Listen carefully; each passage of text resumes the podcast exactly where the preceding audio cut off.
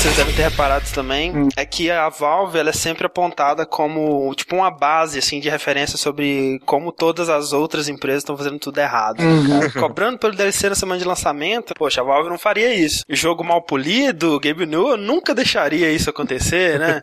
Aí você pensa, poxa, por que, que mais empresas não fazem isso, né? Não tem o cuidado que a Valve tem. Pois é. Não colocam os interesses dos consumidores em primeiro lugar, como a Valve, pelo menos aparenta que coloca, e ainda assim consegue ter seu lucro lá, uma das empresas mais lucrativas e tal. É, e principal também, eu acho que a Valve ela tem uma legião de fãs que, assim, um Appleismo na Valve. Tem assim, um pouco, é. Tanto é que aquele novo Counter-Strike, eu tô achando um lixo, mas tipo, beleza, vou comprar, tranquilo. mas isso não é desmérito nenhum, né, cara? Porque afinal eles conquistaram isso com. Exato, essa confiança e os fãs que ela tem hoje não vieram do nada, né? Ela Sim. construiu isso pela qualidade dos jogos ao longo dos anos e pelo jeito que ela conduz os negócios dela, né? E acho que as duas coisas são resultado da presença do Gabe Newell. Uhum. Valve é uma empresa que ela só poderia ter sido criada e mantida por alguém na situação do Gabe Newell. Isso, principalmente da filosofia dele, pessoal, e também da questão do nascimento da Valve, que foi um nascimento, digamos assim, planejado, né? Quando a gente decidiu fazer o mês do Half-Life na jogabilidade, a gente também achou que seria importante entender as filosofias por trás desses jogos, né? E claro que hoje em dia não é o Gabe Newell que vai lá e toma todas as decisões, até porque a gente vai ver que o processo criativo na Valve é extremamente colaborativo, mas foram essas filosofias dele que foram a fundação da Valve, né? Isso, nosso gordinho maravilha lá. Eu sou o André Campos. Eu sou o Ricardo Dias. Eu sou o Bruno Bada. E esse é o 21 primeiro Dash Podcast no mês de Half-Life no Jogabilidade.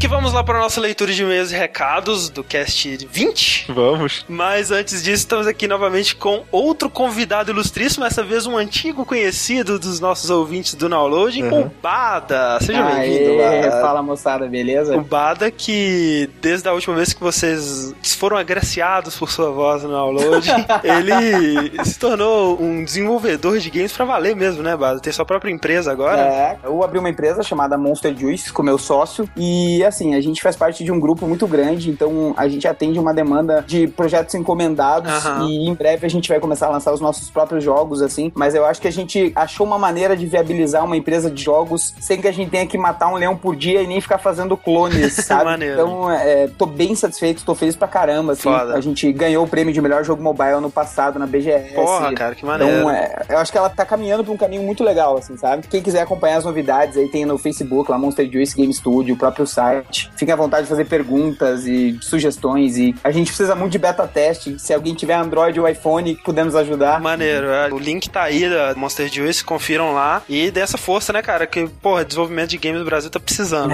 aí, aí, Bada, eu quero que você um dia coloque um easter egg do Dash no, no, no jogo teu. ah, colocarei, pode deixar cá. E um pouco a gente sabe é que o Bada, teoricamente, ele era pra ser o Slash Rick do downloading, é cara. É verdade. O Bada era o Slash Rick antes do Slash Rick, né, cara?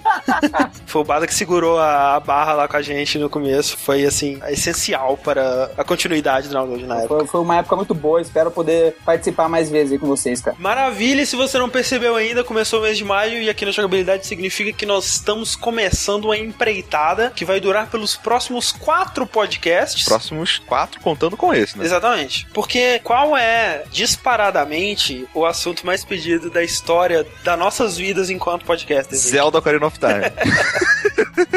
Mas outro que é muito pedido pra cacete, tanto quanto, é Half-Life, cara. Eu diria que é mais pedido que Zelda. Talvez eu tenha filtrado, né, na minha mente os que pediam Half-Life. É. Mas então, nós estamos começando aqui para a descrença de muitos e de nós próprios o mês do Half-Life no jogabilidade.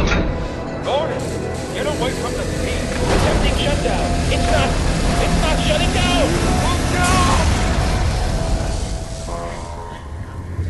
Wake up, Mr. Freeman. Wake up and smell the ashes.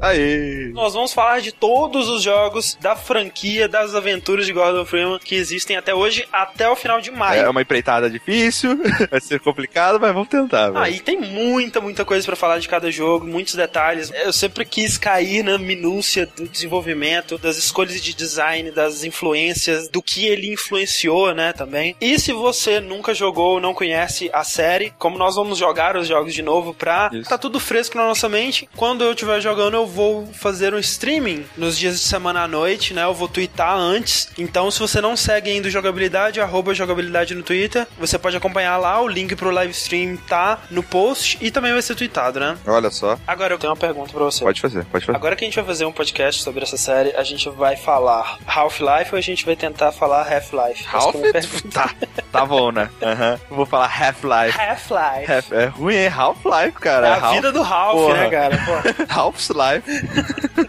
é. Então, antes do nosso feedback do podcast número 20, como sempre, está na hora do que, Henrique? Do Jogabilidade Destiny. É isso aí, vamos sortear o participante dessa semana. É o Marcelo Guaxinim. Olha só, quem diria. Eu espero que esse não seja o sobrenome dele de verdade. E se for, não tem nada demais, é um nome bonito. É um animal muito, muito simpático. Sim. Vamos ligar para ele, ver se ele atende aqui.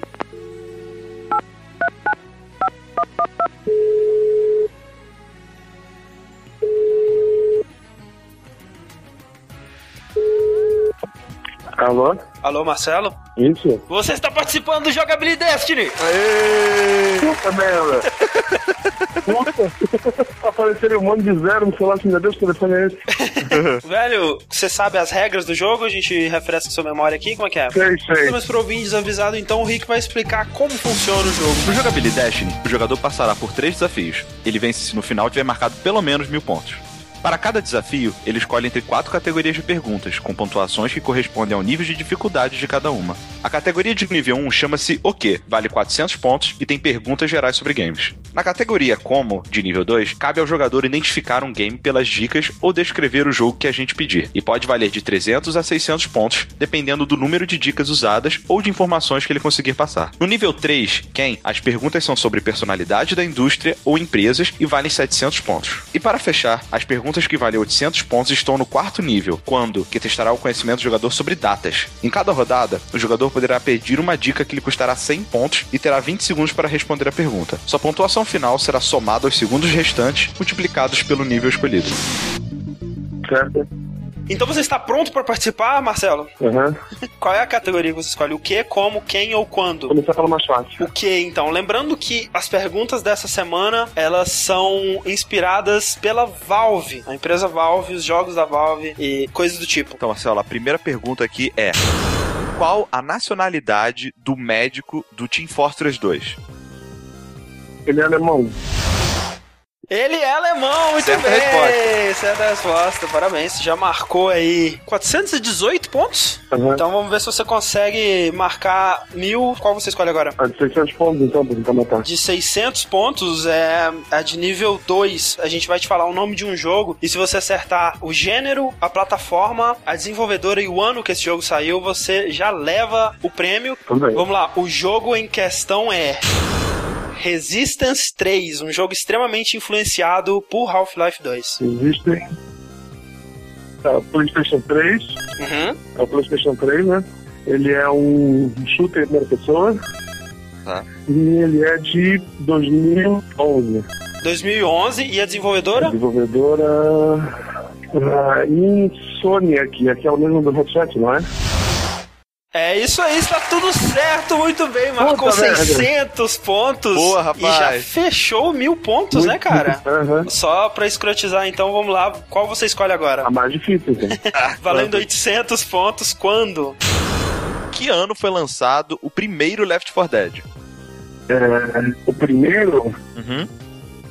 Eu, nunca joguei jogo naval, eu sempre fui um jogador de console. 2008. 2008, muito bem. Com o placar final de, vejamos aqui, Olha só. 1858 pontos, o maior placar que já tivemos até hoje. Muito obrigado. O que importa é que você levou o nosso prêmio, que pelo seu e-mail eu vou chutar que seja um cartão de 20 dólares na PSN. Perfeito, perfeito. Eu sou sonista. Sonista com quantas platinas mesmo? Nesse exato momento, 158. Nossa, já pegou mais Deus do oito céu. depois. Boa, cara. Maravilha. Então, Marcelo, você levou parabéns pela vitória. A gente vai te mandar por e-mail o código. Muito obrigado. Eu sou fãzão de vocês desde a época do download. Meus parabéns mesmo pelo podcast. Valeu. Você tem alguma sugestão de tema, algum jogo que você gostaria de ouvir a gente falar sobre? Tudo sobre a Sony, eu tô sempre dando perfeito, mas escuto qualquer coisa que vocês lancem, mesmo que eu não vá jogar. Beleza. Valeu Valeu. pela participação, velho. Valeu, amigo. Valeu, brother. Então é isso, o nosso Jogabilidade dessa semana. Semana que vem a gente volta aos gifts do Steam, né? E se a pessoa quiser participar do Jogabilidade, se ela não enviou o seu e-mail ainda, Rick, como ela faz? Basta a pessoa mandar um e-mailzinho para contato@jogabilidade.de e escrever no título Jogabilidestiny com o seu Skype, Telefone, celular. for que a gente puder entrar em contato por áudio com você. Bora lá pro nosso feedback relativo ao podcast número 20, o Dash número 20 sobre Uncharted 3, né? Foi uma quebra aí dos jogos, né? É verdade, a gente meio que fugindo um pouco do jogabilidade hipster, a gente pegou um jogo aí mais mainstream, né, cara? Um grande lançamento AAA, gigante e tal, mas a gente ainda não fugiu ainda dos jogos de PS3, né? Então, Pois é. primeiro e-mail começa da seguinte forma: Olá, amigos do Jogabilidade, como vocês estão? Bem. Me chamo Rodrigo Parpaioli, tenho 24 anos e moro em São Paulo. Papaioli. Parpaioli. Ele continua. Antes de tudo, parabéns pelo trabalho singular que vocês fazem. Sou ouvinte das antigas e gostaria de dizer algo que é meu mais puro sentimento. Estou muito feliz pelo fim do download. Sério.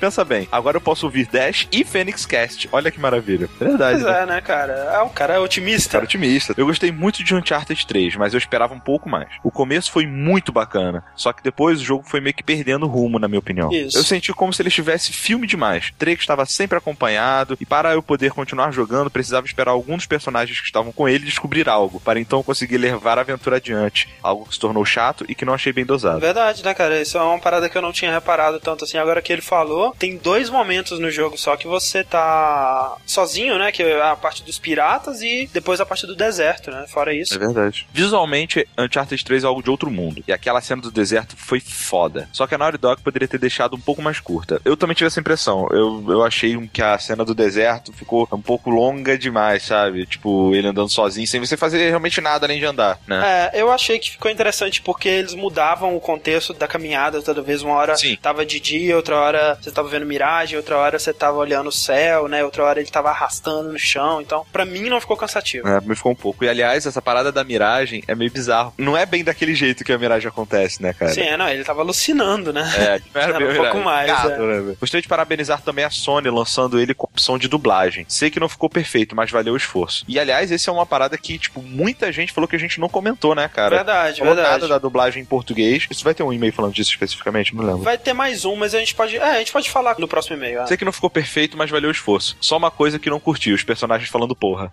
toda hora. É, mas eles toda falam shit, né, cara? É. Minha avó adora Indiana Jones e derivados. Acho que a véia iria amar Uncharted. Só fiquei meio pé atrás para mostrar por causa dos palavrões. É, não é aquela dublagem sessão da tarde. é né? isso. Obrigado pelo espaço, parabéns pelo trabalho sagaz que vocês fazem. Isso aí, valeu Rodrigo pelo seu e-mail. O próximo e-mail aqui é do nosso amigo Ogro, Thiago Salvador. Salve amigos jogabilideiros. Aqui é o Ogro, terminei o Uncharted há poucas horas atrás. Nessa segunda-feira estava esperando mais um dash de All-Star Verde e óculos quadrado, quando tive uma surpresa agradável em saber que vocês resolveram falar sobre Uncharted 3. Terminei o jogo em duas partidas e aqui vão as minhas opiniões sobre ele. Achei o Uncharted 3 o mais fácil da trilogia. Esses combates em que a dificuldade sobe de escala agressivamente são característicos da série, mas, né, são defeitos da série também, eu diria. Sim. No primeiro jogo isso era muito quebrado. Pra zerar no Crushing você tem que apelar muito. Aham. No Uncharted 3 os checkpoints têm um espaço bem curto entre cada um. E os Dijins são goblins nível 1 se comparado com os dente preto imortais de Uncharted 2. Eu achei os Dijin mais Mas complicados, cara. Eu também, cara, eu tive dificuldade, lógico, morri pra caramba, né? Uhum. Mas eu senti que os dentes pretos eram mais eu precisando melhorar o meu jogo. É, não, e eu acho que o pior dos jeans é aquela granada deles, que é muito roubada. E no 2, né, você tinha aquele crossbow dourado que você pegava lá que matava os bichos com um tiro só. Verdade. Vocês não ficaram com a impressão que a saída do ator Graham McTavish afetou o fechamento da história de Uncharted 3? Sim, né? A gente até. Acho... Talvez a lição que o Nate deveria aprender sobre sua obsessão envolveria talvez a morte do personagem dele. É, quem sabe algo do tipo, né? Pode ser. Seria. É, talvez, né? E já sobre o Talbot, ele é um sujeito de terninho que trabalha para uma sociedade secreta a serviço da rainha que foi fundada pelo primeiro 007. Não me espanta que ele tem uma roupa à prova de balas e que fica invisível. E um BMW submersível, né? Que nada na areia, né? Só se for. o avião que caiu no deserto estava cheio de suprimentos para os homens da Marlow. Porra, nenhum deles tinha uma droga de uma garrafa d'água, não? Sim, cara. Isso eu, te, eu, esqueci de falar no cast, mas lembro que na hora falei, porra, como assim, cara? É, eu... é bizarro, porque ele vai na direção do avião, né? Meio que assim, ah, vou procurar suprimentos. E aí ele sai de lá com uma AK-47 na mão e uma AK-47 que você nunca usa, diga-se de passagem. Verdade. usa como um pau pra andar, né? A única justificativa que eu consigo imaginar é, tipo, sei lá, ele não teria nenhum equipamento para abrir aquelas caixas ah, bizarras. Pegava sabe? a AK e atirava nas caixas, sei lá, fazer qualquer coisa. Né? E ele termina aqui, no mais assistir Uncharted 3 ou Uncharted 2 sem polimento, mas isso não chega a prejudicá-lo. Como vocês falaram, é um jogaço. e o último e-mail aqui é do Jader Bombardelli. Bombardelli. Então já sabe, é pra ter seu e-mail lido, é só mandar um. é, esse jogo foi o que me fez comprar o PS3, sem exagero. Quando eu estava na loja escolhendo o console, eu vi Uncharted 3 na prateleira e lembrei do cast do download sobre Uncharted 1 e 2. E mesmo com o meu instinto alertando para jogar os jogos anteriores, a ansiedade foi maior e por enquanto Uncharted 3 é o único jogo que tem platina. Esse é um jogo que assim, se você jogasse pelo menos o Uncharted 2 antes, acho que dá um background maneiro para você curtir um pouco mais os personagens. É né? verdade, é, esse é um problema, acho que... E outro fator é que, por exemplo, meu erro foi que o meu primeiro jogo que eu platinei no PS3, o primeiro jogo que eu joguei foi Uncharted 2. E logo depois eu achei o gráfico de todos os outros jogos uma merda, assim, é, tem esse problema. Acho que é questão de costume também, você vai reacostumar os mas outros é, jogos. É, né? baque inicial é complicado. É, continuando. Não foi comentado, mas antes do jogo ser lançado na versão nacional, estava rolando na net vídeos da antiga dublagem em português que foi cancelada. Isso fez com que muitos fãs ficassem discutindo sobre qual seria melhor. No final das contas, isso me deixa bastante empolgado para uma possível versão dublada de The Last of Us. Pois é, cara, eu acho que a iniciativa de fazer versões dubladas é assim, é muito boa. Muito sabe? boa. Sensacional. Português do Brasil, sabe? Prestigiando os nossos dubladores aqui, que são muito bons. Não foi o caso do Uncharted, né? Ele foi dublado lá no Miami, lá. Né? Exato, né? exato. Mas, eu vou dizer, em uma das vezes que eu zerei o Uncharted 3, eu zerei com a dublagem em português e achei tranquilíssimo, cara. Achei bem adaptado o texto. Tem alguns dubladores que, obviamente, são melhores que outros, né? Tem alguns dubladores que não encaixam tão bem. Uhum. Por que, que a gente não comentou? Primeiro, porque não incomodou. Se tivesse incomodado, com certeza a gente teria falado pra caralho. Eu não comentei porque eu não joguei dublado. E não, a gente não comentou porque eles fizeram a melhor coisa possível, cara. Que é você poder jogar com o áudio em inglês com legendas em português. Isso. Perfeito, assim. Eu, eu não recomendo que ninguém deixe de ouvir o áudio original do Uncharted 3, porque o processo da Naughty Dog é extremamente único e é uma das coisas, como a gente comentou no podcast, que dá a singularidade do Uncharted, né? Isso. É, a qualidade da dublagem, a, a, naturalidade dos diálogos é algo que provavelmente nem aqui no Brasil eles conseguiriam reproduzir, entendeu? Na dublagem com brasileira. certeza. Você vê, até eles estão deixando cada vez mais os personagens parecidos com os dubladores, né? Então você vê que a parada foi bem pensada nesse sentido mesmo, são praticamente atores, né, cara? Também então, tem tá isso. Complicado. É. Por exemplo, voltando pra questão da dublagem em português, assim, eu acho que é, mais uma vez, muito bacana, tem que ser feito, sabe? Aí a, a, quantidade de jogos atualmente tá bem animador mesmo. Isso. É. E assim, acho que é legal a gente tentar dar uma prestigiada, sabe? Por mais que. Claro. Ah, tem coisa que realmente é muito ruim, sabe? Pelo menos a iniciativa é boa e eventualmente vai ficar melhor, né? Por exemplo, eu tô querendo muito jogar Diablo 3 em português, cara. Pode crer. Tô muito crer. afim, assim. Todo mundo tá falando, não, tá maluco, não sei o quê. não, eu também vou jogar em português. Diablo cara. carioca, sabe? Não sei o quê. Porra, vai se fuder, sabe? Você lembra quando a gente tava vendo a, uh, a tradução dos achievements do WoW em português? Ah, é, cara. A galera que tá traduzindo tá mandando muito bem, Porra, velho. É rei do gado, quem quer dinheiro. É. Caralho, velho, muito foda, velho. Muito foda. Ele termina aqui falando, a propósito, quanto ao multiplayer, eu acho que ele está sustentando bastante a diversão. Eu jogo bem casualmente, mas acho que compensa muito. Sem contar que jogar co-op com um amigo em tela dividida é muito divertido. É, né? Aquele lance, né? Se é um multiplayer competente, mas não foi isso que me atraiu a Uncharted, então. Mas valeu, Jader, pelo seu e-mail. A gente tem que jogar mais Rock Band no futuro aí. Vamos obrigar o Rick a comprar Rock Band 3 pra jogar com a gente, então. o André vai acabar tendo que me dar esse jogo. Porra, cara, tá foda. Mas então esse foi o nosso feedback. Vamos lá pro podcast sobre o Gabe New, filosofias da Valve, filosofias do nosso gordinho querido. Lembrando que esse podcast é, aliás, esse mês do Half-Life, tá com ele marcado desde o que, Rick? Desde o início de março, talvez, uma parada assim? Acho que sim, cara. Era meio que pra ser uma dança da chuva, né, pro Half-Life 3 na E3, mas que infelizmente já foi desmentido, né? O próprio Gabe já falou que eles não vão anunciar nada novo na E3, né? O que eles vão ter na E3 são as coisas que todo mundo já sabe. É triste, mas sei lá, né? Vai que o Gabe dá uma trollada, né? Vamos ver, né? Quem sabe seja uma surpresa. E a gente ainda vai fazer nossa dança da chuva aqui, que são esses podcasts. Uhum. Torcer para que na E3 tenhamos novidades, pelo menos uma pequena sugestãozinha de que talvez. tadinho do André, cara. Fica agora, tadinho, cara. Foi tão sincero.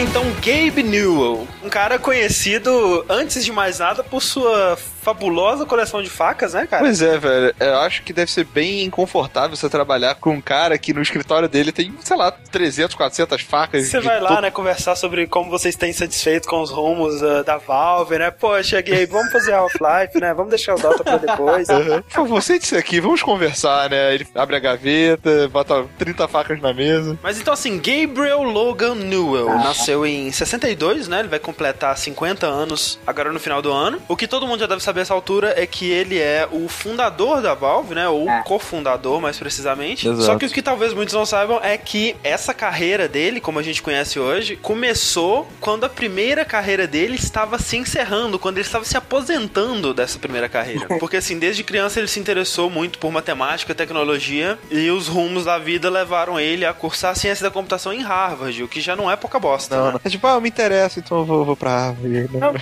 interessa, é, você assim. foda pra caralho. Até que um amigo dele falou aí, a gente tem essa empresa de software aqui, estamos precisando de gente que tem alguma noção de programação, né? E aí ele foi lá fazer uma entrevista, foi contratado e largou a faculdade para trabalhar nessa empresa, né? Acontece que esse amigo dele era ninguém mais, ninguém menos que o Steve Ballmer e a empresa era a Microsoft. é tudo uma questão de contatos, né, cara? Quando seu primeiro chefe é o Bill Gates, você vê que tem alguma coisa dando muito certo na sua vida, assim. Pois é, cara. E lá na Microsoft ele trabalhou por 13 anos, foi um dos lead developers lá nas três primeiras versões do Windows, até no 3.1 e tudo mais. Ele até chegou a trabalhar um pouco no Windows 95, só que nessa época mais ou menos foi que ele se aposentou, digamos assim. É, que bom, na verdade, né? Pois é, porque a, essa empresinha, né, de software que ele se juntou, tinha virado uma das maiores desenvolvedoras de software do mundo, ou a maior, né, na época, não sei. E o Gabe, junto com a galera que trabalhava lá desde o início, eles já tinham virado milionários, né, velho? Ele não precisava fazer mais nada na vida. Tava tranquilo. E, sinceramente, eu acho que isso é um dos motivos do conceito dele, sabe? Ele realmente não precisava ser ganancioso no sentido de, ah, preciso ganhar mais e mais e mais dinheiro. Então, Isso. ele não tinha esse medo, ele podia fazer a coisa, acho que com mais calma, sabe, do que as outras pessoas. E outra coisa é que, assim, ele teve a escolha, né? Uhum. Trabalhar para ele, desde essa época, pelo menos, não foi pelo dinheiro, né? É. O Gabe, ele, atualmente, ele já é um bilionário, né? Caramba, ele é tipo o Wozniak da Microsoft, né, cara? É, pois é. Porque era o cara que sabia fazer a parada e tá cagando pra dinheiro, eu quero comida. e paga em sanduíche gasta, sei lá, 50% do dinheiro dele com facas e comidas, né? Porque ele pensou assim, cara, o que, que eu vou fazer da minha vida agora? Eu posso, sei lá, viver do meu dinheiro, viajando no mundo no iate, ou eu posso fazer o que eu gosto, que é me cercar de pessoas extremamente inteligentes, extremamente talentosas e criar produtos que afetem o mundo de alguma forma. Eu tava no iate foda. eu também tava muito iate. pra sempre, mas nossa. Nossa, tava em Dubai, ela bem de boa, cara. E é legal que assim, todo mundo tem um jogo que mudou a sua vida, né? O do Kojima foi Super Mario, o do Will Wright foi o primeiro Flight Simulator, o do Gabe foi Doom, porque... é um jogo muito profundo, sabe? Filosófico. Porque quando o Doom saiu, ele trabalhava no Microsoft, né? E ele ficou empolgadíssimo, né? Ele instalou o Doom num laptop e saiu mostrando pra todo mundo, caraca, que isso aqui que é o futuro dos jogos, o que, que é o seu Nintendinho perto disso, tá ligado? seu Mega Drive. Eu tenho que admitir, assim, que pra alguém que lida com programação, né, cara, isso. que desenvolve software, Doom deve ser muito John mais Carmack, né, velho? John Carmack, né? Não, Doom é muito foda. Tem todos os méritos possíveis do universo, cara. E o próprio Gabe, pessoalmente, ele ligou pra id Software na época, falou com o John Carmack, cara, isso é muito incrível. A gente tá trabalhando aqui, né, em trazer esse tipo de jogo pro Windows e eu vou trabalhar no port dele de graça pra você. E ele criou o port de Doom pra Windows. Cara, época, né? e olha que parada fantástica, cara. Quando que uma parada dessa vai acontecer no Brasil, né, cara? É. Tá certo que é outro tempo, mas se eu ligar pra qualquer empresa, assim, pô, cara, muito massa teu jogo. Massa por quê? Você quer roubar a minha ideia aqui, cara? É. Pô, tá maluco? Tá certo que não eram qualquer, né? Acho que se eu ligasse na época, é. eu ia me atender. Isso também porque um amigo dele, o Michael Abrash, que hoje em dia, inclusive, como o mundo dá voltas, né, ele trabalha na Valve, era um colega do Gabe na Microsoft, e ele saiu da Microsoft para se juntar à id, né, para desenvolver Quake junto do Carmack. E isso foi uma das coisas que inspirou o Gabe, né? Ele viu o Doom, ele viu o amigo dele indo trabalhar para essa empresa e tal. E em 95, o Gabe e o amigo dele, Mike Harrington, que também trabalhava na Microsoft, eles decidiram fundar a Valve. Eles não tinham muita noção, eles nunca tinham desenvolvido um jogo. Eles tinham dinheiro. Que vale mais do que qualquer coisa, né? pois é. Só pra começar assim, o Gabe já colocou 15 milhões do próprio bolso dele na Valve. Caralho, né, velho? E aí ele tava pensando, né, como é que a gente vai começar e tal. E esse amigo dele falou: olha, vem aqui no Texas, né, visitar a gente na ID e a gente vai te dar uma ideia, né? E aí ele foi pra ID, John Carmack deu a engine de presente pra ele, pra ele trabalhar. Falou assim: olha, toma esse CD aqui e faça coisas interessantes com essa engine. Que foda, cara. Que era a engine do Quake, né? E aí eles fundaram a Valve no mesmo dia que o Gabe se casou, né? Ele conta uma entrevista que tava assinando os papéis do casamento junto com os papéis da Valve ali. um deu muita grana, né? O outro. Pelo menos ele tá casado até hoje, né? Ah, é, já tá bom. E vocês sabem por que que chama Valve a empresa? Não. O que o Mike Harrington falou na entrevista é que desde o início ele já tinha essa proposta do controle do jogador uhum. total, né? Na experiência, não só interagindo com o jogo, mas sendo parte desse jogo, né? E aí a analogia seria do jogador controlando a válvula, né? Do motor a vapor, assim, né? Controlando a intensidade, a pressão é, e tal. Cara, eu achei que ia ser uma história muito mais palha, cara. Tipo, sei lá, minha mulher mandou consertar a válvula. e aí, desse início, já dá pra começar a entender por que, que a Valve é do jeito que é, né? Porque uhum. desde o começo ela é uma empresa que tirou o dinheiro da equação, né? Então, eles sempre tiveram todo o dinheiro que eles precisavam. Nesse início, por causa do investimento do Gabe e do Mike, e mais futuramente por causa do Steam, né? Que é uma máquina de dinheiro sem fim. Exato. Então, assim, as únicas coisas que eles não conseguem fazer internamente lá é, primeiro, dubladores, né? Que eles contratam, e segundo, publisher, né? Para as versões físicas dos jogos dele. Sim. Tirando isso, eles têm autonomia total para fazer o que eles quiserem, eles não respondem a absolutamente ninguém. Sim. E uma das coisas que eles veem como uma das mais importantes para a formação da empresa é a contratação de novos talentos, né? Que eles dizem que, enquanto a maioria das empresas tem alguns caras que fazem toda a diferença, né? Que são muito fodas, na Valve todas as pessoas são esse cara, né? É. Foi se tornando uma característica da Valve, é justamente isso, uma empresa de caça-talentos, por assim dizer, né, cara? Isso. Se você tem um grupo de pessoas que fez um mod, fez um negócio que deu muito certo e tal, o cara vai lá e contrata todo mundo, sabe, para trabalhar. Exato, contrata a equipe. E isso é né? é fantástico, né, cara? Retenção de talentos tem se mostrado a peça-chave essencial de qualquer grande empresa de sucesso, cara. Sim, você sim. não pode perder as pessoas que são importantes ou que têm a acrescentar no seu trabalho, né, cara? Isso. É uma disputa maluca para segurar essa moçada, né, cara? Realmente, as equipes, elas são basicamente por projeto, né? É muito raro quando entregam um jogo que aquela equipe se mantém unida, né? A galera já tá sendo procurada por outros lugares, ou tá insatisfeito, né? Ver os caras lá do L.A. Noir, né? Que, porra, tá praticamente dando processo de escravidão ali a parada, pois né? é, cara. Tem uma concorrência muito grande e você passa muito tempo no mesmo projeto, né, cara? Isso. Pô, tô há três anos, três, sei lá, Blizzard é dez anos pra cima aí. Pois é, cara. Sério, não deve aguentar mais olhar pra parada. O cara da Blizzard deve olhar pra um cara desse, poxa, eu tô há dois anos no mesmo projeto. Nossa, que noob, sabe? Pô, já tô há sete, sabe? E na Valve a norma é o contrário, né? Tanto que quando aquela King Swift do Portal saiu pra fazer o próprio jogo, foi um choque, né? Como assim você tá saindo da Valve, né, cara? e isso foi algo que o Gabe investiu desde o início, né? Ter esse ambiente em que os empregados eles tenham voz, né? É. Eles sintam que eles são parte de algo maior, realmente, que eles não são só um peão ali trabalhando. Isso. Uma coisa que ele falou na entrevista que eu achei muito engraçada é que quando eles contratam uma pessoa pra Valve, a primeira coisa que eles fazem é transformar essa pessoa numa pessoa rica. Nossa. Pra que o motivo dela estar tá trabalhando não seja dinheiro. Nossa, cara, é disso que eu tô falando, velho. É, é, por isso que a Valve não me contrata, cara. É. Sair no dia seguinte, cara. Outra parada muito legal que é filosofia na Valve é que lá não é tão delimitado assim os setores e cargos, por assim dizer. Isso, não é limitado de maneira alguma, né, na verdade. É bem estranho. Exato. Isso impede de um cara chegar e falar assim: Não, eu encontrei esse erro aqui, mas isso aí é um problema do setor financeiro. Não, tipo, se você encontrou um problema, você tem total liberdade, aliás, você é incentivado a ir lá e resolver o problema que você encontrou. Ao mesmo tempo que parece uma ideia meio maluca, né? Funciona na Valve. E eu não sei até que ponto é só na Valve que isso tem como funcionar. Por causa dessas outras tantas filosofias que acompanham, né? É. Porque todo mundo que tá lá é extremamente capaz, é extremamente qualificado e tudo mais. Essa questão, até eu sinto muito isso na minha empresa, é realmente a gente tem uma necessidade de pagar o salário de todo mundo. Tem muita família trampando. Então, sim, sim. às vezes a gente pega um projeto que talvez não seja tão interessante, porque a gente precisa de grana, a gente precisa achar um jeito sim, de financiar claro. um projeto que a gente tem interesse. Então, pô, se a gente tivesse um pepperoni pizza de dinheiro aí, cara,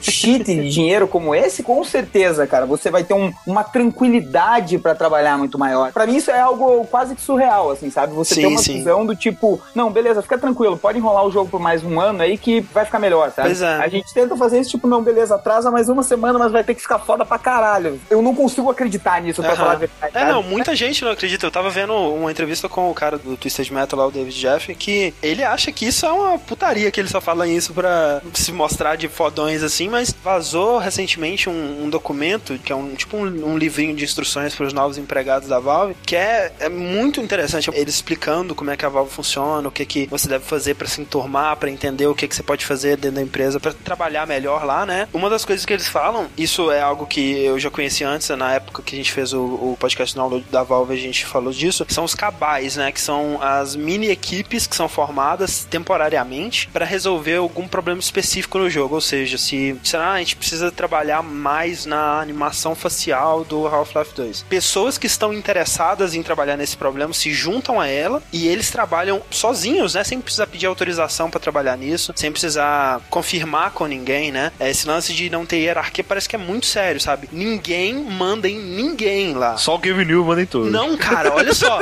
o mais legal é que tem um glossário lá no final, tá assim, Gabe New, e aí, descrição. De todas as pessoas que não são seu chefe aqui, Gabe New é a que menos é o seu chefe.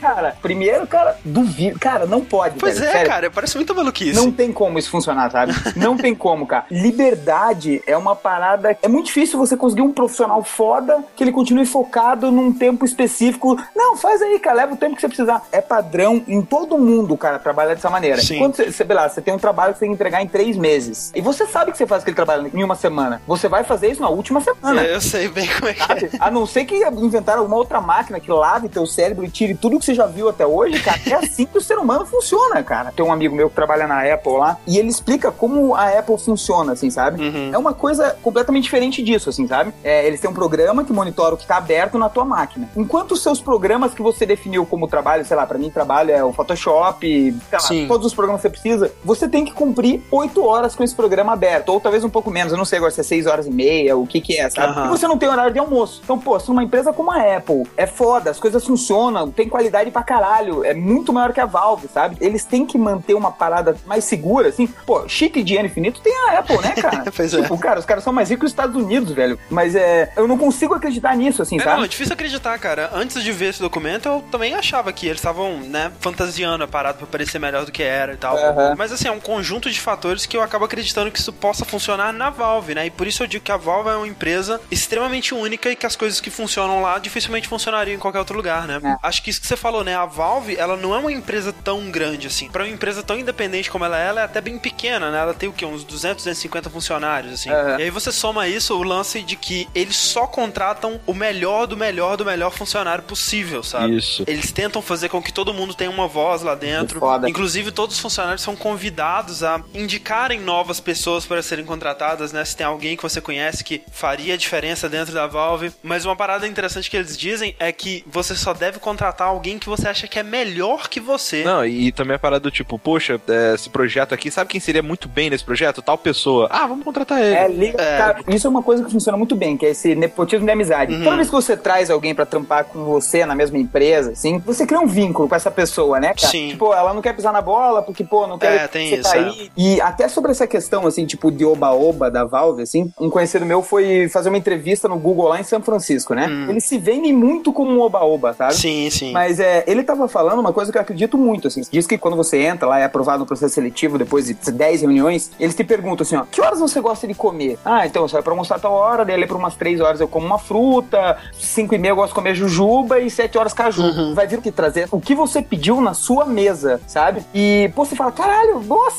é muito bom. Mas o que, que eles querem? Eles querem que você desfoque o menos possível do seu trabalho, sabe? Sim, sim, eles claro. Querem que você não pare pra ir numa padaria comprar uma junta. É, não fique enrolando, né? É hora de comer, é hora de comer, né? Acabou. Então, tipo, ao mesmo tempo que você fala, caralho, eu sou tratado como um rei, na verdade é muito interessante pra empresa. É o controle, né? É o controle que está escondido numa mega liberdade super foda, assim, sabe? Não, e, e, eu acho que a Valve ela faz isso também de uma maneira, acho que até mais sutil. Tem esse lance do cabal que todo mundo é encorajado a fazer o que achar que é importante, aplicar o tempo dele da melhor maneira possível, né? Uhum. Onde ele achar que é possível. E todo mundo pode criar, pode perceber um problema, perceber algo que não está sendo feito e falar: olha, eu quero criar um cabal baseado nisso. Só que se ninguém se juntar ao seu cabal, você não pode fazer ele. Significa uma má ideia. Uhum, significa Entendi. que não é, não é tão importante, Exato, não é interessante, né? não vale a pena. Ah, legal, legal pra caramba. E outra é que eles têm avaliação dos empregados, mas essa avaliação é feita por todos os outros empregados, né? Legal. E aí, como não tem hierarquia, tira a chance de ter um puxa-saquismo ali, né? De você tá falando bem do cara só porque ele é um cara mais foda que você. Oh, o Give New tá em forma hoje em dia. Fantástico, né? E aí, assim, tem também, além disso, uma gamificação da performance dos trabalhadores. Por que não? No sentido de que quanto mais você produzir, quanto mais eficiente, quanto melhor empregado você for, mais chapéu você ganha no Team Fortress 2. mais chapéu e mais dinheiro você ganha também, né, cara? Ah, mas é, quanto mais cabal você participar e tal. Não é que eu não acredite que essas coisas não são verdade. É difícil sabe? de acreditar. É, né? eu acho que tem muita coisa mascarada, assim, sabe? Não dá para você deixar a coisa tão livre, assim. Eu, eu não acredito muito, assim. Eu posso estar falando uma bobagem foda pra caramba. É, mas também é forma de leitura. Em vez de, se você não participar de no mínimo dois cabais, você não ganha bônus, fala, pra cada cabal que você participar, você é. ganha bônus. Exatamente. É. E outra, é, uma coisa que eles evitam com isso é que todo mundo tem que estar tá fazendo alguma coisa o tempo todo, sabe? Então, às vezes você tá num grupo que tá esperando, sei lá, o design provar alguma coisa para você poder trabalhar na sua parte. É, é. Não, cara, você pode já mexer em outra coisa. Se você tá no grupo de Portal e o que você tá fazendo no Portal não tá andando pra frente, vai pro Dota 2, tá ligado? E uma coisa que eles fazem que é muito engraçado também é que todas as mesas, as, as escrivaninhas, né, dos empregados, elas têm rodas. Uhum. Você desliga a sua mesa, empurra a sua mesa para perto das pessoas que você quer trabalhar junto e liga na tomada lá. E aí tem um sistema que reconhece em qual tomada que seu computador tá ligado e te reconhece naquela posição, entendeu? Que fantástico, cara. Valve, cara, é uma empresa de fim de carreira de qualquer pessoa, sabe? Qualquer pessoa gostaria sim, de se sim. aposentar na Valve, é o topo é. da cadeia, é né? verdade. Então o cara contar lá, ele já tem outras perspectivas, eles têm outros objetivos, né? Uma coisa que eu vejo muito, assim, que até a indústria dos jogos está se voltando um pouco mais para isso, é estúdios menores. Talvez no estúdio menor, com grana, consiga manter isso, assim, sabe? É, verdade. E a gente vê muito isso rolando. A própria Simogo, não sei se vocês já ouviram falar, a empresa que fez o Beat Sneak Bandit lá do iPhone, eles tratam, assim, falam, cara, no, a nossa maneira de fazer jogos é tipo o jazz. Então você vai improvisando no meio do caminho, sabe? Uhum. E eu acho que é muito essa coisa que a Valve tem de todo mundo poder dar palpite em tudo, sabe? Eu consigo ver muito bem todas essas regras aplicadas a uma empresa menor. E John Carmack, o Gabe, são pessoas que eles não têm perfis de líderes, cara. Eu não sei, para mim, assim, óbvio, eu não conheço o cara, mas ele não me parece ser o Steve Jobs. Alguém que vai chegar pro melhor programador que ele tem e fala, cara, isso aqui tá uma bosta, pega isso aqui e enfia no cu da tua mãe. ele parece um cara que ele ia chegar e falar, pô, cara, eu acho que a gente consegue fazer melhor do que eu falo, não, então beleza, velho, valeu, valeu por ter vindo aí. E, então, eu acho que é uma questão até de perfil que deu a boiada de ser o cara que tem grana pra caramba e, e dita as regras da empresa. Ele opta por tudo isso muito mais por ser aonde ele gostaria de trabalhar do que por ser o ambiente ideal, sabe? Sim, sim, concordo, mas acabou se tornando, né, cara? Uhum. A Valve é uma das empresas de games mais bem sucedidas do mundo de todos os jeitos possíveis, né? Ela é sim. uma das empresas mais lucrativas e ela tem o jogo de PC mais bem avaliado da história, né? Que é Half-Life 2. É. Então, mais uma vez, não é um rumo que qualquer outra empresa possa seguir, né? Talvez pareça maluquice o que a Valve faz. Principalmente pensando do lado mais empresário, assim, sabe? Sei lá, a Activision comprou a Valve. É. No outro dia, meu irmão, pega essa cartilha pois é, e fogo. E tem o contrário também, né, cara? Tem histórias de pessoas muito capazes, muito talentosas que não foram contratadas pra Valve porque não conseguiriam trabalhar com essa liberdade toda sem essa pressão, é, e, né? E é realmente, eu até hoje acho que eu não conheço nenhuma pessoa que trabalhe melhor. Não, eu não trabalho bem sob pressão. Só conheço pessoas, tipo, profissionais capacitados que, pô, a hora que você fala, tipo, cara, agora tem um prazo. Mas ao mesmo tempo, cara, eu não conheço também nenhuma pessoa que foi colocada na situação de um empregado da Valve. É, exatamente. Que é aquele lance de, tipo assim, olha, dinheiro não é problema. Eu tô trabalhando com algumas das pessoas mais talentosas do mundo. Eu tenho voz aqui, né? A empresa se importa importa com o que eu penso, com as minhas opiniões, e eu tô trabalhando com o que eu amo, sem muita pressão, né, cara? Outro fator, André, que eu acho que a gente também tá esquecendo de falar, é que por mais que não exista uma pressão da empresa, de um chefe, não sei o quê, acho que a maioria das pessoas que trabalham lá devem ser é, muito autocríticas, sabe? Devem sim, cobrar sim. muito de si mesmo. Então, se eles estão num grupo onde já tem pessoas mais velhas lá na empresa, que já estão acostumadas com esse tipo de coisa, você vê todo mundo se empenhando, você vai querer se empenhar também, sabe? Não é possível que só tenha filha da puta autocrítico lá, cara, e não tenha ninguém capacidade de falar, pô, vamos lançar o Half-Life 3 pros caras, vamos pelo menos dar uma informação, vamos falar qualquer coisa, assim, pra eles não vai ser tal dia.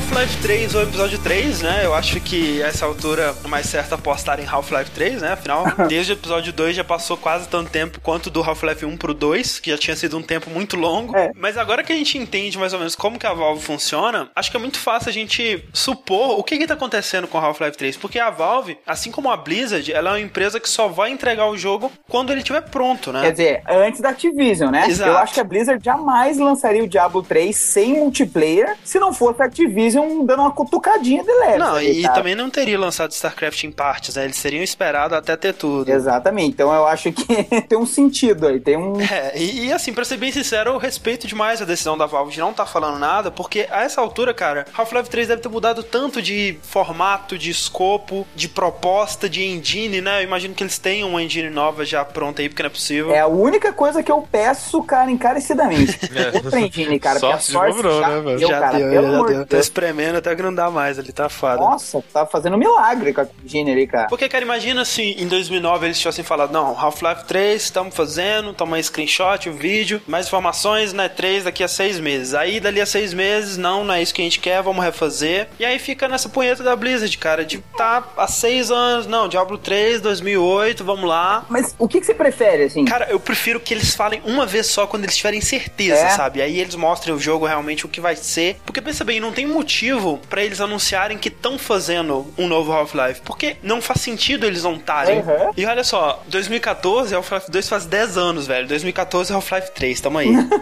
então, eu acho que a Blizzard caga um pouco nesse ponto, porque ela anuncia muito antes Isso. e ela normalmente mostra algo que não é o produto final, sabe? Ela sempre mostra uma parada que é muito mais foda do que o produto final dela. Isso me irrita muito na Blizzard, cara. Mas eu acho que a Valve também, beleza, estamos anunciando Half-Life 3, tá no Steam agora. Porra, não, não. Porra, isso tá no Steam agora também é sacanagem, mas. Não, sacanagem não. Tava pensando aqui enquanto o Bato tava falando. A Valve, ela tem a vantagem de ela ter aonde vender, ela não depende de revendedor nenhum. Sim, sim. É. Não tem problema de logística, que é subir o arquivo, liberou, pronto, tá pronto tá pra você baixar. É, a Valve poderia fazer isso. Tipo assim, amanhã, Half-Life 3, pum, no Steam. Pensando bem, ia ser legal isso, né, cara? Seria irado. Imagina, o marketing seria o boca a boca. Uhum. Ia estar tá em todos os sites do mundo, cara. Quase Steve Jobs, assim, né, cara? Quando ele lança o iPhone, ah, não, beleza, a partir de amanhã tá disponível pra comprar. Nossa, cara. Cara, o que, que, você acha que seria mais eficiente? Isso ou eles mandarem press release? Não, isso seria... Todos os sites do mundo, cara. Ia isso ter. ia funcionar muito bem, cara. Imagina, cara, tu tá jogando, aí, pô, vou fechar aqui, sair do meu jogo, pum, Half-Life 3, é, baixa cara, agora. Tem que... aí depois de uma semana começa, sabe, bota banner em site, sabe, lança press release e tal, mas aí já, sabe, já foi bom já. E é foda também que, assim, outra coisa que você pode pensar nisso é que talvez realmente eles tenham dado um tempo no desenvolvimento, porque surgiram coisas que eles acham mais interessantes para desenvolver, por exemplo, o Dota 2. É. Yes! Yes! Caralho, eu vejo o Half-Life, assim, cara, como um Crysis que funciona, sabe? Óbvio que a história é boa, é impossível negar isso, sabe? Mas ele é uma demonstração técnica do que a engine Sim. é capaz de fazer. Pô, você vê aquele Lost Coast, foi só pra mostrar o HDR na engine só, Exato. Sabe? Eu vejo ele como um Crysis bem feito pra caralho, assim. Um, um Crysis ou, ou um Doom 3, né, que funciona, porque Exatamente. Ao contrário do Doom 3 ou do Rage, ele é um jogo que mostra a engine e é um jogo bom. Exatamente, exatamente. O foda é que eu acho que o, o sucesso comercial que um Half-Life. Eu posso estar falando bobagem de novo, eu vou até pesquisar aqui pra ver quanto que vendeu o Half-Life 2. Cara. É, vendeu bem, vendeu Mas bem. era um outro mercado. Exato, também. claro. Mas o que será que dá mais grana hoje em dia? Os 30% que o Steam leva de um Black Ops ou um Half-Life, sabe? Ah, o Steam. Eu acredito que seja muito mais lucrativo para eles vender jogos com o Steam. Não, é, não há dúvida de que que a maior parte do lucro deles vem do Steam, né? E digo, não dos jogos que eles fazem, sim dos jogos que eles vendem. Sim, e... o que eu acho genial também, porque querendo ou não, dá mais um reforço.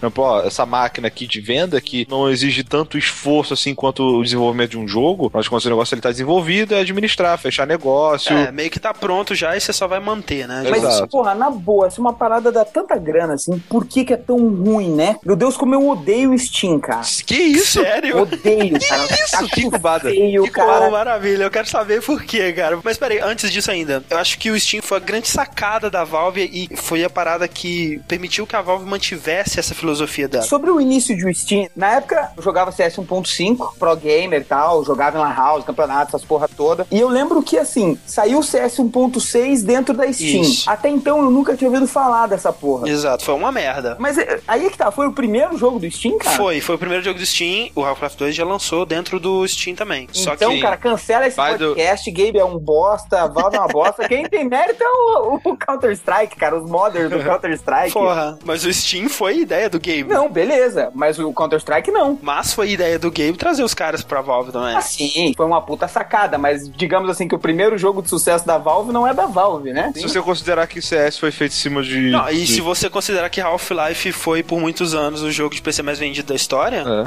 Mas é, é a mesma coisa que você comparar, por exemplo, o próprio Dota do Warcraft da Blizzard claro. o Warcraft 3, né, cara? O Warcraft nem se compara ao tamanho que o Dota chegou, ah, né, cara? Daí pra você dizer que por causa disso o Warcraft não tem nenhuma relevância, que ele não foi nenhum sucesso, né? E também o, o Dota não existiria se não fosse o Warcraft, né? Ou, ou no caso, StarCraft primeiro. Cara, aí é uma parada que eu discordo, sabia? que eu acredito que a mente humana, até mesmo para jogos assim, sabe? A gente caminha todos por uma linha de raciocínio muito comum. E talvez se não tivesse saído um Warcraft, alguém já teria feito um Dota standalone logo depois. Porque existia essa necessidade, sabe? Óbvio, isso é uma, é. é uma suposição. Claro, e no final das contas o fato é que o Dota é o que é por causa de Warcraft é. e o Counter-Strike é o que é por causa de Half-Life. É, mas eu acredito que possivelmente a gente teria um outro Counter-Strike se não existisse o Counter-Strike, sabe? Sim, eu concordo na questão da ideia. O que eu às vezes acho que é bem relativo e que deve ser pensado é o seguinte: o facilitador nessa questão. Eu não duvido de forma alguma que em algum momento alguém poderia pensar em desenvolver um jogo próprio no formato de MOBA, sabe? Que é o Dota, sabe? Uhum. Isso eu não tenho dúvida nenhuma. Mas eu acho que o fato dele ter sido desenvolvido como um mod de StarCraft mais pra frente popularizado, como um mod de Warcraft 3, foi um facilitador absurdo, porque ah,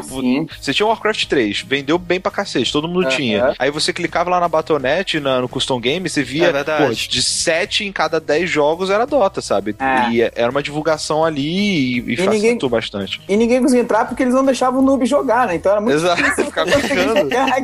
E, e, outra coisa disso que é engraçado, né? Que na época do CS, não era tipo assim, ah, eu tenho Half-Life, eu vou pegar CS. Não, eu quero CS, eu vou comprar esse jogo que eu nunca ouvi falar, Half-Life aqui. Exatamente. Pra mim, o CS veio antes que o Half-Life, cara. Pois é, mas aí a grande sacada do Steam, que foi se expandindo, né? Inicialmente só tinha os jogos da Valve, era mais como uma Battle.net, assim. E aos poucos ele foi se expandindo para vender jogos de outras publishers e tal. É que o Gabe e a, e a Valve apostaram no futuro, né, cara? Na época não tinha isso. Em 2002, 2003, muito antes da banda larga ser popularizada, né? Muito antes das desenvolvedoras de jogos verem o potencial que tinha nessa distribuição pela internet. Eles viram potencial na distribuição digital. Ah, que bonito, porra. Parece o Jornal da Globo, né? Porra. E a parada genial é o preço, né, cara? Que normalmente é o mesmo da cópia física. A publisher ela tem uma margem de lucro muito maior e o Steam não tem nenhum custo para armazenar esses jogos, né? É. Então é um modelo de distribuição muito superior em praticamente todos os sentidos. Muita gente fala aí do fim, né, dos jogos, né, físicos. Acho que um dia a gente chega lá e tudo mais. E se a gente chegar, um dos grandes responsáveis vai ter sido Steam. Quando a gente chega? É. Se depender do Moacir, aí o Brasil não chega.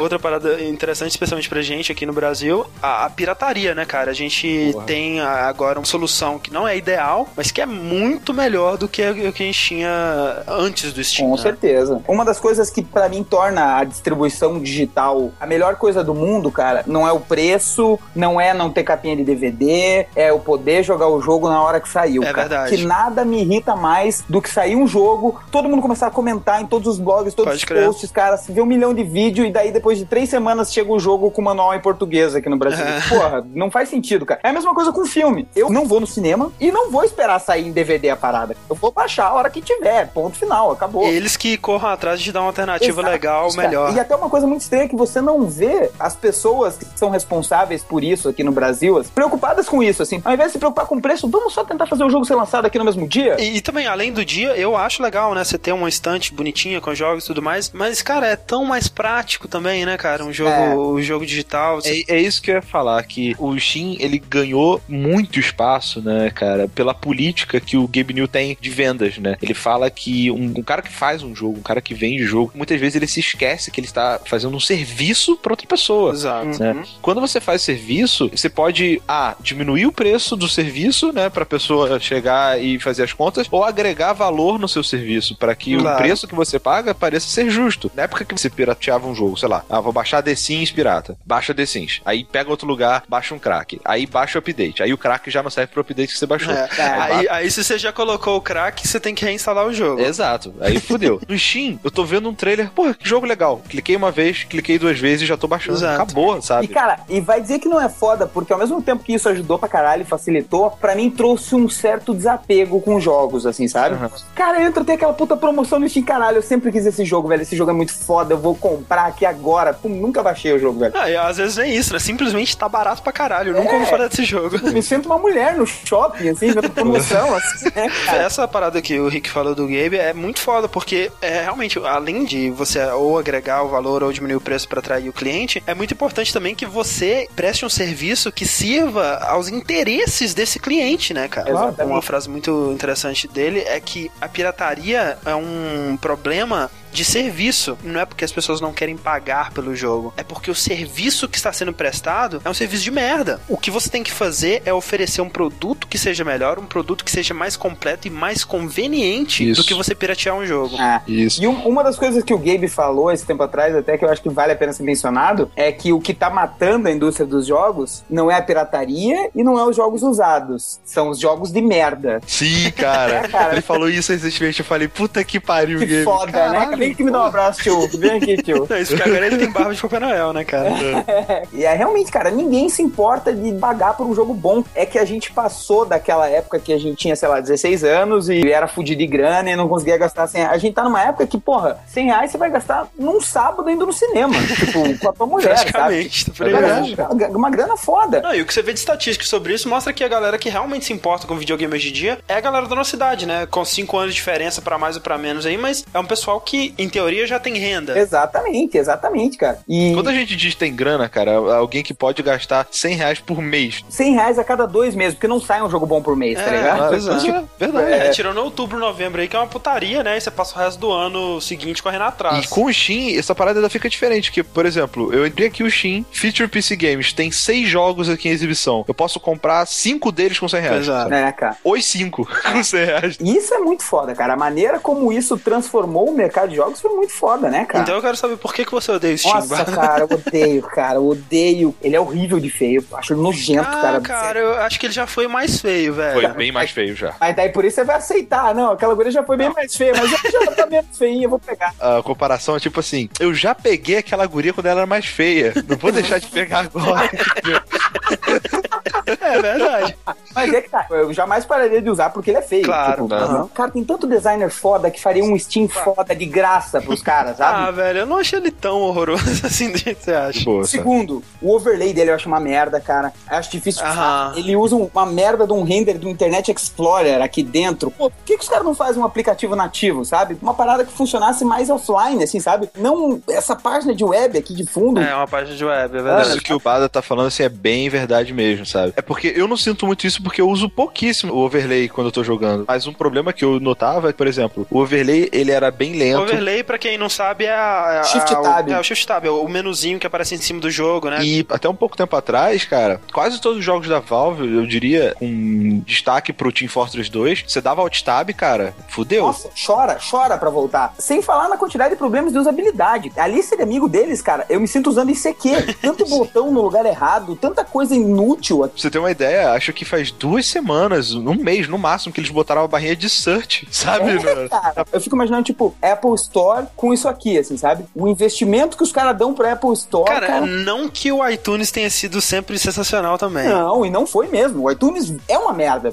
Sim. Só que a Apple Store é legal, sabe? Ela funciona de uma maneira legal. Mas, porra, tá dando grana, velho. Investe nessa merda, cara. Eu queria que isso aqui fosse meu hub de jogos foda, sabe? Eu queria dar like nos jogos que eu gosto. Eu queria que ele me indicasse jogos. Ele me indica uns jogos aqui que eu tenho vontade de responder, vai tomar no cu, cara. Onde é que tirou que eu posso gostar disso aqui? É, não, então você gosta do Steam como um serviço, mas não gosta dele como um, um software, digamos assim. Isso, perfeito, cara. Perfeito, exatamente, cara. Uhum. E o estranho é porque assim, ó, a Electronic Arts é tão burra, mas é tão burra, que ela falou, pô, tem o Steam, né? Bora copiar e mudar pra laranja a parada? é uma parada da origem do Steam é que eu acho engraçada é o fanboyismo, né, cara? Porque é, acho que recentemente eles fizeram uma pesquisa na Origin que fez um ano, né? E aí eles estavam querendo saber ah, o que você queria. Nossa, já tem um ano, Já tem velho. um ano, eu acho. Isso. Ou então vai fazer um ano, né? Porque eu lembro que foi na E3 ano passado, né? Que eles começaram a falar Verdade. dela. Aí eles estavam fazendo uma enquete, né? Que era tipo, ah, o que você gostaria que a gente mudasse? Se tá satisfeito, se não tá, e etc. E aí a opção mais votada era, tipo, qual a sua parte favorita do Origin? O desinstalador. Caralho, cara. Eu, que escroto. foda, cara. Também não precisa Mas, ser assim. Aí é muito fanboísmo contra a EA, né, cara? Exato. Que a, a EA, pô, tadinha, foi selecionada a pior empresa dos Estados Unidos, Caralho, cara. né, velho? Tanta empresa que usa escravidão, é, trabalho infantil. É Foxconn não foi selecionada. Ah, era só os Estados Unidos, né, cara? A empresa que faz jogos de videogame é a pior empresa. Tá de parabéns, velho. É, parabéns. Mas já tem um marketing contra a Electronic Arts, naturalmente, né, cara? Tudo que ela fizer vai ser uma bosta e é uma parada chata pra cacete também, assim. Mas a Electronic Arts tá fazendo, acho que o que qualquer pessoa faria. Ah, óbvio, né? Acho que o Half-Life 3 vai vender na Origin? Pois é. Muita gente aponta, ah, seus porcos capitalistas, não sei o que lá. Cara, a Valve é uma das empresas mais lucrativas do mundo, cara. Exatamente, cara. A diferença é que ele tem um gordinho muito simpático, né, cara? Exato, teve um gordinho muito simpático que teve a sacada da década com o Steam, né? Se não fosse o Steam, a Valve estaria no mesmo barco de todas as outras desenvolvedoras aí, cara, tentando Exatamente. sobreviver nesse mercado, filho da puta. Por que, que a Capcom tem que vender DLC ah. do jeito que ela vende, cara? Porque os jogos estão cada vez mais caros e o número de vendas não tá acompanhando. Muito foda. Não pense que a Valve não está atrás do seu dinheiro, porque ela está. Ela só tem um, uma filosofia diferente, né? E a maior prova de que a Valve tá indo pra esse lado é os freemium, né, cara? Dota 2 vai ser freemium, por mais que não seja anunciado oficialmente, pô, alguém tem alguma dúvida? O modelo freemium é quando você tem Fazenda Feliz, é, como é que é naquela porra lá? Farmville. Farmville lá. Então você compra por pequenas coisas do jogo, sabe? O jogo em si é de graça. O jogo né? em si é de graça e ele vende pedaços do jogo, ou igual o Battlefield 3 fez agora lá. Beleza, você compra o Battlefield 3, você tem que ir upando de level até o level máximo. Uhum. Ou você paga mais X dólares e upa até o nível máximo instantaneamente, sabe? O Mass Effect 3 também fez, né? Você podia comprar o, os pacotinhos de coisas. E eu não acho isso um modelo de negócio errado de jeito nenhum. E? Funciona no aspecto de que é, muita gente vai jogar sol de graça e pouca gente vai comprar pra caralho, né? Então. Se você vê no próprio mercado mobile hoje em dia, mais de 90% do lucro do mercado mobile de jogos vem de jogos freemium. O Tiny Tower e o Draw Something, né? Esses jogos Exatamente, assim. vem de cor, cara. Puta que pariu. E se parar pra pensar, faz todo sentido, porque Sim. você bota o jogo de graça, a pessoa se apaixona. Ela vai querer gastar dinheiro com algo que ela sabe que vai gostar muito mais do que algo que ela não tem certeza ainda. Com certeza. No Jetpack Joyride, assim, ele tem um in-app purchase, cara, que todo jogo deveria ter, que é o Double Coins, tá ligado? Beleza, tudo que você fizer é vezes dois. 99 centavos, cara, comprei frouxa, assim, sabe? Beleza, você consegue fazer as mesmas coisas Isso. não pagando. Mas se você quiser um arrego, isso são dois mercados diferentes se abrindo, né? Da mesma maneira que agora todos os jogos estão abrindo essa coisa de level e você upando e ganhando, porque se Isso. mantém o player jogando mais tempo, você tem essa moçada que tá meio de saco cheio disso, assim, que não quer mais ficar upando de level e ganhando coisa. Acho que em Fortress 2 eu parei de jogar por causa disso, assim, porra, cara, não aguentava mais ter que ficar procurando item e ficar fazendo missão pra ganhar achievement, pra ganhar não sei o quê. O Team Fortress 2, eu lembro muito bem que acho que a gente tava comentando num download news. Foi bem na época que começou a vender item no Team Fortress 2, né? O meu grande medo, na época eu jogava bastante, era ter um pessoal que gasta, sei lá, 50 dólares com um item, mesmo sendo mais inexperiente do que eu, vai ter uma vantagem sobre mim. Sim, sim. E o problema é que eu acho que, assim, inevitavelmente isso acontece. Eu vejo muito no Heroes of New Earth, lá, que agora virou freemium também, né? Qual que é a diferença? Você pode pagar para jogar com os heróis que estão em beta com as pessoas que não podem pagar pelo herói. Aham. Não, e o, o herói que tá em beta normalmente é completamente overpower, assim, sabe? Mas assim, no Team Fortress 2, pelo menos, eu não notei isso. Entendi. entendeu? Na verdade, qualquer jogo freemium, eu acredito que esse seja um um fator bem importante, sabe? É. é uma linha bem tênue de você atrair pessoas para comprar ou afastar todo mundo que não quer comprar, sabe? É. Exato. Agora, falando desse modelo, né, que o, o Dota 2 com certeza vai seguir, é uma declaração que eu acho que é uma das ideias mais incríveis que o Pelo Gabe menos já... a ideia, sem dúvida. Né? Exato, né? é, vamos ver como é que isso vai funcionar. Sobre como que o seu comportamento, né, na comunidade de jogadores vai afetar o preço que você vai pagar pelas coisas dentro do jogo, né? Foda, hein, cara? E principalmente que, assim, a comunidade de todo MOBA é a comunidade mais filha da Com puta certeza. que existe no mundo. Nenhuma pessoa é mais estressada. Pô, se eles conseguirem fazer isso, cara, isso vai ser fantástico. Sim. E é legal que o Dota até tá trazendo aquele negócio para você ensinar as outras pessoas, né? Não tá funcionando ainda, mas eu acredito que esse vai ser um sim, dos fatores. Assim, quanto mais pessoas você ensinar, é, mais. Essa guerra dos mobs eu acho que vai ser ganha pela empresa que conseguir fazer um tutorial melhor pro jogo, cara. Sim, cara. a ideia do Gabe New é justamente isso. Quem tem acesso ao beta aí do Dota 2, que hoje em dia já não é mais tão difícil ter, tem como você dar props para as pessoas e como você dar report nas pessoas. Uhum. Uma coisa que eu achei muito interessante é quando você vai é, elogiar alguém, pegar o perfil dela e dar um elogio, não tem uma opção essa pessoa joga bem. É. Uhum. As eu, opções eu... que tem é essa pessoa ela é legal, essa pessoa ela ensina bem, essa pessoa ela tem liderança, entendeu? Sim. Sempre incentivando o team play, digamos assim, né? é. né? Uh, jogar em equipe. A maior prova disso foi que eles tiraram o Kill by Death também, né, cara? Tua taxa de mortes por. Ah, tá. Então, uhum. cara, isso aí dá muita briga, velho. E é uma parada que não representa, principalmente num jogo como o Dota 2, onde você tem supporters, você tem tanques, você tem N coisas. Sim. Um suporte não vai matar tanto quanto, sei lá. Então, é, é, na verdade, assim, é mais é mostrando essa filosofia que talvez seja aplicada da própria Valve no jogo. Exato. Eles estão trazendo uma coisa diferente, né, cara? Algo que não era esperado em nenhum outros jogos, cara. Uma das coisas que eles falam no livrinho do empregado, de novo, né? É que, por exemplo, para você aprender, né? Você precisa errar. E ninguém pode te punir por errar. Eles falam que eles é. nunca demitiram ninguém que fez uma merda lá. Eu acho que é essa filosofia que eles estão trazendo também pro Dota. Eu acho que pro jogador poder se tornar um bom jogador de Dota, ele não pode ser afastado logo no início porque a galera meteu o pau nele. Exato. Era... Agora vai acontecer uma coisa que eu esperava muito, tipo ver os mercenários, assim, que é tipo ver essa briga ser mostrada. Porque a Blizzard vai entrar nessa briga pelo Dota, né? É, e a Riot tá dominando praticamente. Exato, aí a Riot já é o, o, o, League of Legends já é o jogo mais jogado do mundo, né, cara? Sim. Eu acho que a gente vai ter uma guerra de players grandes, assim, tipo, são pessoas que não estão dispostas, têm dinheiro pra caramba pra fazer esse jogo dar certo, né? E a galera não tá botando muita fé na Valve, né? Assim, a, pelo menos a galera do League of Legends, né? Eles têm certeza que League of Legends é o, o bizu e não tem mais pra ninguém. Mas né? League of Legends é uma bosta, né? Todo mundo sabe. Boa, Vara. É, mas voltando à ideia do Game News. A ideia dele é que os jogadores que são pior avaliados, ou seja, os caras que xingam, os caras que não ajudam e tal, eles têm que pagar mais pelo jogo, de alguma forma. É, pagar mais do que os que jogam bem, né? A ideia é Exatamente. é tirar o valor dos que jogam bem e deixar o valor normal para os que jogam mal, né? Que jogam mal no sentido que atrapalham. Exato. Muita gente deixa de jogar por causa disso. Não tem alguém para ajudar, vou entrar pra ser sacaneado, pra ser zoado, não quero. Foda-se é. essa porra, não vou jogar essa merda. E quando a pessoa deixa de jogar por causa disso, o que acontece? A empresa tá deixando de ganhar dinheiro. É muito lucro pra Valve perder um consumidor para ganhar três que estão chegando agora. Exato. Um, um, jogador agradável, ele vai atrair mais jogadores pro jogo, né? Sim. Exatamente. A Riot, ela sofre muito, cara, e ela tentou de todas as maneiras possíveis trazer o Dota, que é um jogo que tem uma curva de aprendizado gigantesca, Gigante. cara, gigantesca, pra uma parada mais user-friendly. E a comunidade dela, hoje em dia, já foi eleita a pior comunidade que existe. Porque mesmo com todos os incentivos que eles tentam dar pros players novos, jogar só com pessoas que nunca jogaram na vida enquanto você é ruim, assim. Hum. Só que mesmo assim, a comunidade é tão filha da puta que os caras ficam criando conta nova só pra ficar ganhando dos caras ah. ruins, sabe? Tipo, então. Pior que eu conheço gente que faz isso. É, cara, e não, não é algo difícil de acontecer, né? E, então, assim, essa ideia eu acho sensacional. Tem muita gente que acha que é uma sacanagem, que tem jogadores que só se divertem trollando, né? E você não pode cobrar mais desses caras, né? Que eles estão tirando a diversão do jogo da maneira deles, mas eu acho que esses caras têm mais que se fuder mesmo. É, exatamente. Exatamente, cara. cara. Aliás, viu mais, se você acha que isso é uma sacanagem, é que provavelmente você é filha da puta, cara.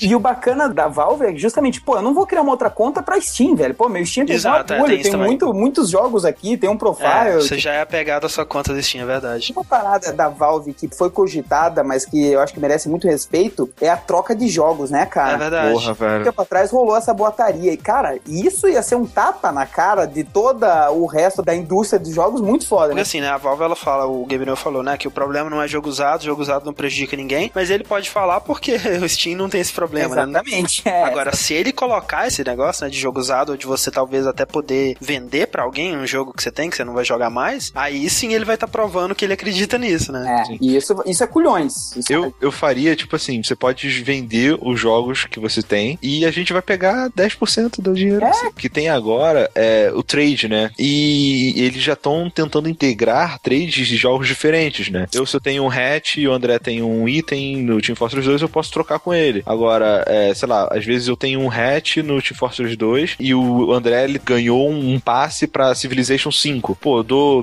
três itens meus, ele me dá o Civilization 5. Aham. Sim, E isso cara. é uma coisa que a Blizzard aprendeu nos jogos passados dela, que, porra, eram mercados em cima do jogo dela que ela não levava um real, velho. E que ela não tinha como evitar. Muito melhor pegar e, e tornar isso uma maneira lucrativa pra empresa, já que você não tem como evitar, Sim. junte-se a eles, cara. Outra coisa do Gabriel que ficou bem marcada foram os comentários dele sobre os consoles, né, velho? Inicialmente ele falava muito mal do PS3 É. e mais recentemente ele tá mais amiguinho da Sony, né? Porque o que mais tem incomodado ele atualmente é quanto o Xbox é um console fechado, né? Tanto que a versão do porto do PS3 teve a possibilidade de você jogar com os jogadores do PC, que né? é foda. Eu joguei com o André Portal 2, eu no PC, ele no, no PS3, foi maneiríssimo. Mas é- é- isso, isso é uma parada foda, por exemplo, o Shadowrun, né, da Microsoft, né, cara? É bacana isso, ó, tipo, como- não existe um, como você balancear essa jogatina, É, cara. impossível, é verdade. No Portal 2, como era co-op, não tinha tanto problema. Não tem Então, Não, mas, não, mas né? você sabe como que o CS vai fazer, né? Não? Porque assim, a ideia que eles estavam tendo do CSGO era de ter o jogo rodando em todos os consoles e fazer integrado em todos eles. é, no Xbox parece que já caiu a ideia. É, mas assim, botar gente do PS3 pra jogar contra gente do PC. Isso sabe? seria animal, cara. A divisão, o balanceamento seria o seguinte: que vença o melhor. Se o cara no PS3 ele é tão foda, mas tão foda a ponto de ganhar do cara do PC, ele tem que jogar com o cara do PC mesmo, sabe? Mas o, o Ponto. foda É só que fazer o se- matchmaking bem feito. É, daria um trampo, assim, cara, porque eu acho que até o pior jogador de PC ganha de qualquer um. No... Mas aí, Bada, aí que tá. Tipo, se o matchmaking for bem feito, É, eventualmente só vai cair cara de PS3 com cara de PS3. Exatamente, não, isso faz sentido pra caralho, cara. E aquele lance do Kojima ser o anti-Valve, hein? Os jogos dele terem essa impressão de que foram guiados por uma pessoa só, né? De terem a visão. Aham. Enquanto os jogos da Valve são extremamente colaborativos, né? Você acha que eles perdem alguma coisa desse jeito? Não, eu acredito que sejam dois perfis diferentes que funcionam muito bem, assim, sabe? Mesma coisa que ser um filme do Tarantino, assim, tipo, porra, é a visão do cara e ponto final, e os filmes dele são fantásticos. Mas é, eu conheço gente que não gosta de Tarantino e não vai ver o filme dele pronto. O que eu acho é que, por exemplo, na maioria dos jogos da Valve, né, são sequências, né, no caso de Portal, de Half-Life e tal, o jogo acaba tendo uma direção,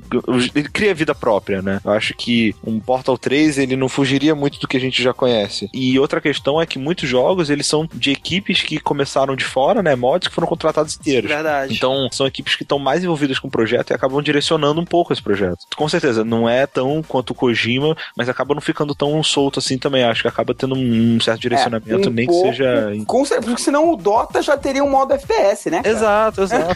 Tenho certeza que o Ice Frog tá ali, sabe? Tem uma certa visão dele ali. E outra, ninguém olha pra Portal 2, por exemplo, e fala, nossa, que jogo sem personalidade, né? Então. É, exatamente, exato, né? Exatamente. Eu só quero confessar um negócio, Sandra.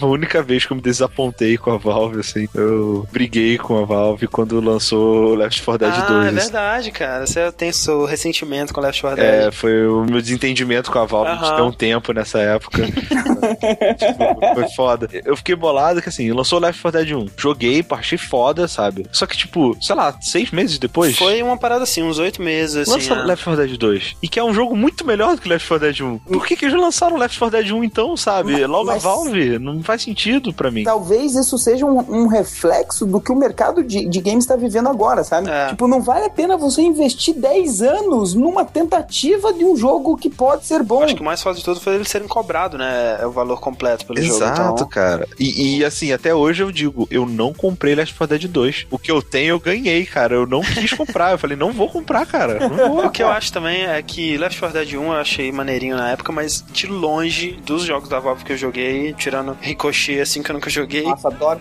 você, velho. é o jogo mais fraco pra mim, o, o É. Left 4 Dead. Eu não gosto Pra mim também, tanto. cara. Eu tenho o um e o dois, porque eu comprei nessas. É, Caralho, também. olha só, tá É, exatamente. Mas, cara, se eu joguei 15 minutos cada um, foi muito, cara. Mas então é isso, nossa discussão sobre o Gabe Newell, né, e a Valve, né, as filosofias dele, como que ele criou a Valve. Se você tem alguma história com a Valve, algum desentendimento, né? Alguma opinião é, como a do, do Bado, você não gosta do Steam, talvez? Mandem pra gente nos comentários e nos e-mails. A gente volta semana que vem continuando o nosso mês de Half-Life e até lá. Valeu! Até.